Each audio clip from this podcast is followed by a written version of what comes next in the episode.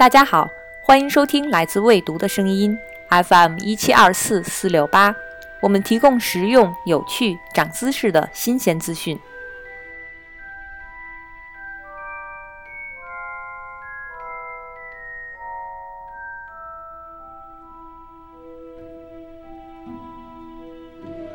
提起杂草，你想到的可能是那些令人厌烦的小东西，在春天悄然萌芽。破坏了你原本美丽整洁的花园。通常你连看都不愿意再多看一眼，就将它们除去。但是杂草和其他植物真的是生来就迥然不同的吗？它们是某种类型的生物，还是一种人类的思维？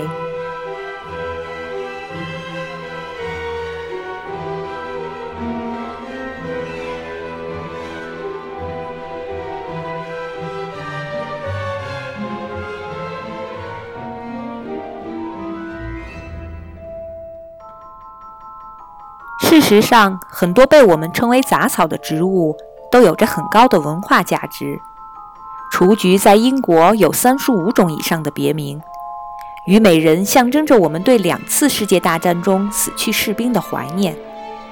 J.K. 罗琳明白孩子们对奇异植物的迷恋，所以霍格沃茨魔法学校里有一大堆怪异、神秘而且让人讨厌的杂草。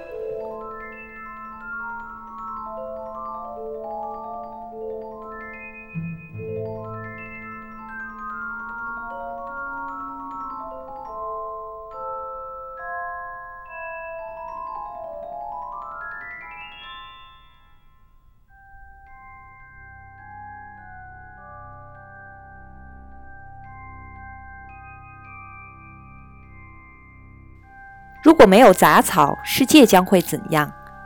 英国博物学家理查德·梅比讲述了在人类与自然的抗争过程中，四处流浪的杂草是如何被定义、被诠释、被限制和被不公平的对待，又是如何冲破文明的边界，并影响人类对自然的看法。理查德·梅比一方面为自然界不被待见的植物辩护。一方面，从历史、小说、诗歌、戏剧和民间故事中勾陈杂草与人类剪不断、理还乱的关系。文明背后的野性从未走远。一部立足英国本土的杂草变迁史，却勾勒出全球化视野中一幅包罗万象的野生植物迁徙和狂欢的图景。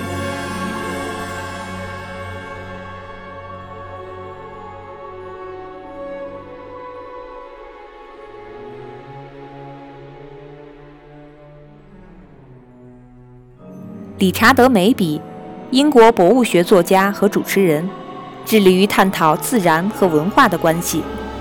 二十世纪八十年代曾任英国自然保护委员会顾问，二零一一年被选为皇家文学学会会员。他凭借《吉尔伯特·怀特》荣获一九八六年惠特布雷德传记奖，畅销作品《植物大英百科全书》荣获大英图书奖等多项大奖。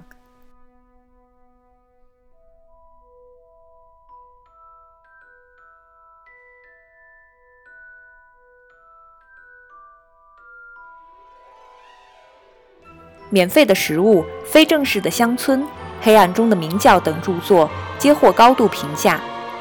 他还是《泰晤士报》《卫报》《独立报》园艺专栏作家，英国广播公司电视系列片《来自乡间的明信片》的总撰稿人和制片人。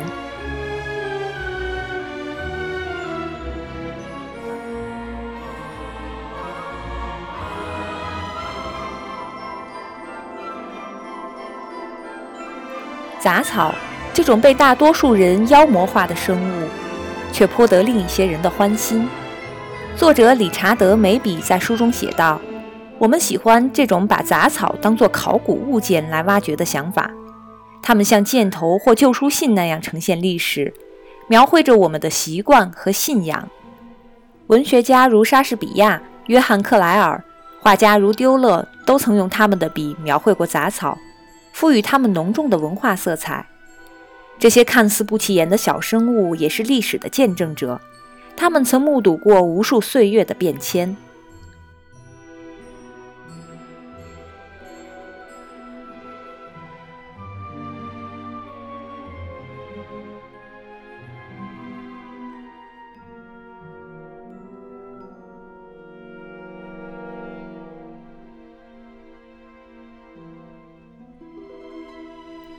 看着阿尔布雷希特丢了的非凡画作《大片草地》，你会看到想象力突破了那个时代的艺术窠臼和文化束缚，把这杰作向前推进了三个世纪。在这幅作品里，绘画艺术发现了生态学。画中所画可以是二十世纪初，或是其他任何时候的任何一片荒地的任何一个角落。这是倾注了敬意与关切画出的一片杂草，仿佛画笔下的他们是天堂里的花。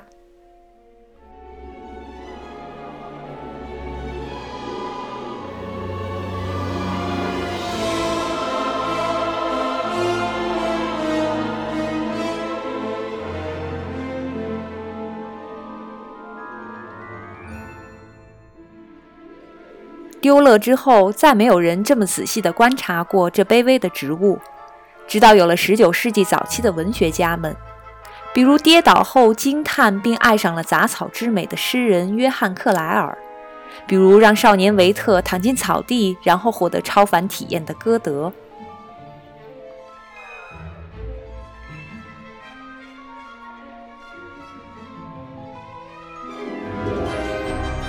莎士比亚的《仲夏夜之梦》可能是英语文学中唯一以一种杂草的功效为主线展开情节的喜剧。森林中的乱点鸳鸯谱由先王的手下帕克而起，他趁几个主角睡着，把三色堇的汁液挤在了他们的眼皮上，这样等他们醒来之后，就会爱上第一眼看到的人。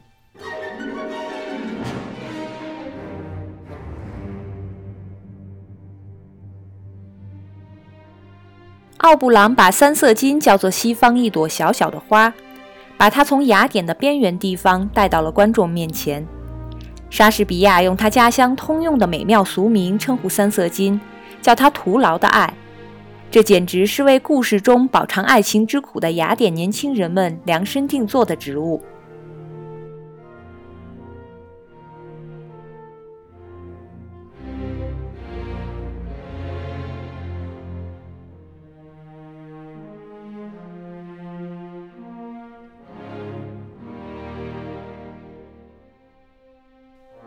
当然，很少有杂草是故意被散播出去的，但永远都有机会主义者。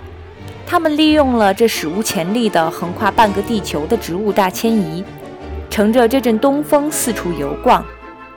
在各种有意无意的因素下，英国成了大量外来植物的登陆点。在十八、十九世纪，英国的杂草种类大概翻了一番。这些杂草是搭上了粮食和园艺植物的便车。让自己的种子躲在植物的根球或容器中，但无论如何，它们总能找到地方潜伏着。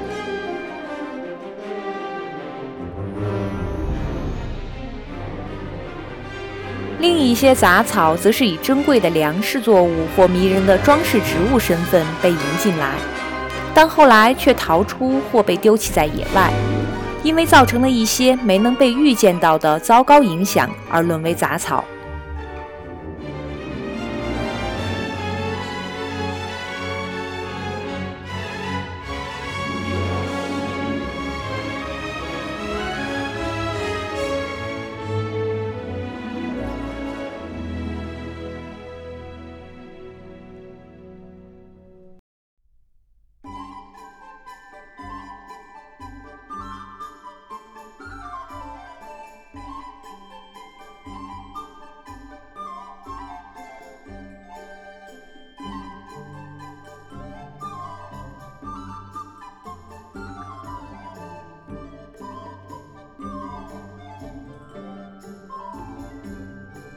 在杂草的故事中，作者眉笔为我们介绍了多种形态各异的杂草，它们的美丽并不亚于人工培植的名贵植物。更重要的是，它们充满了生机，不加雕琢的、无处不在的光合作用下的勃勃生机。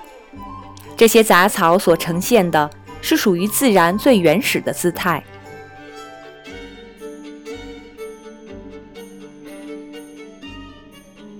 从《创世纪》将荆棘和棘藜作为人类在伊甸园中犯错的长期惩罚，杂草们似乎就背上了许多超出自身本质的东西。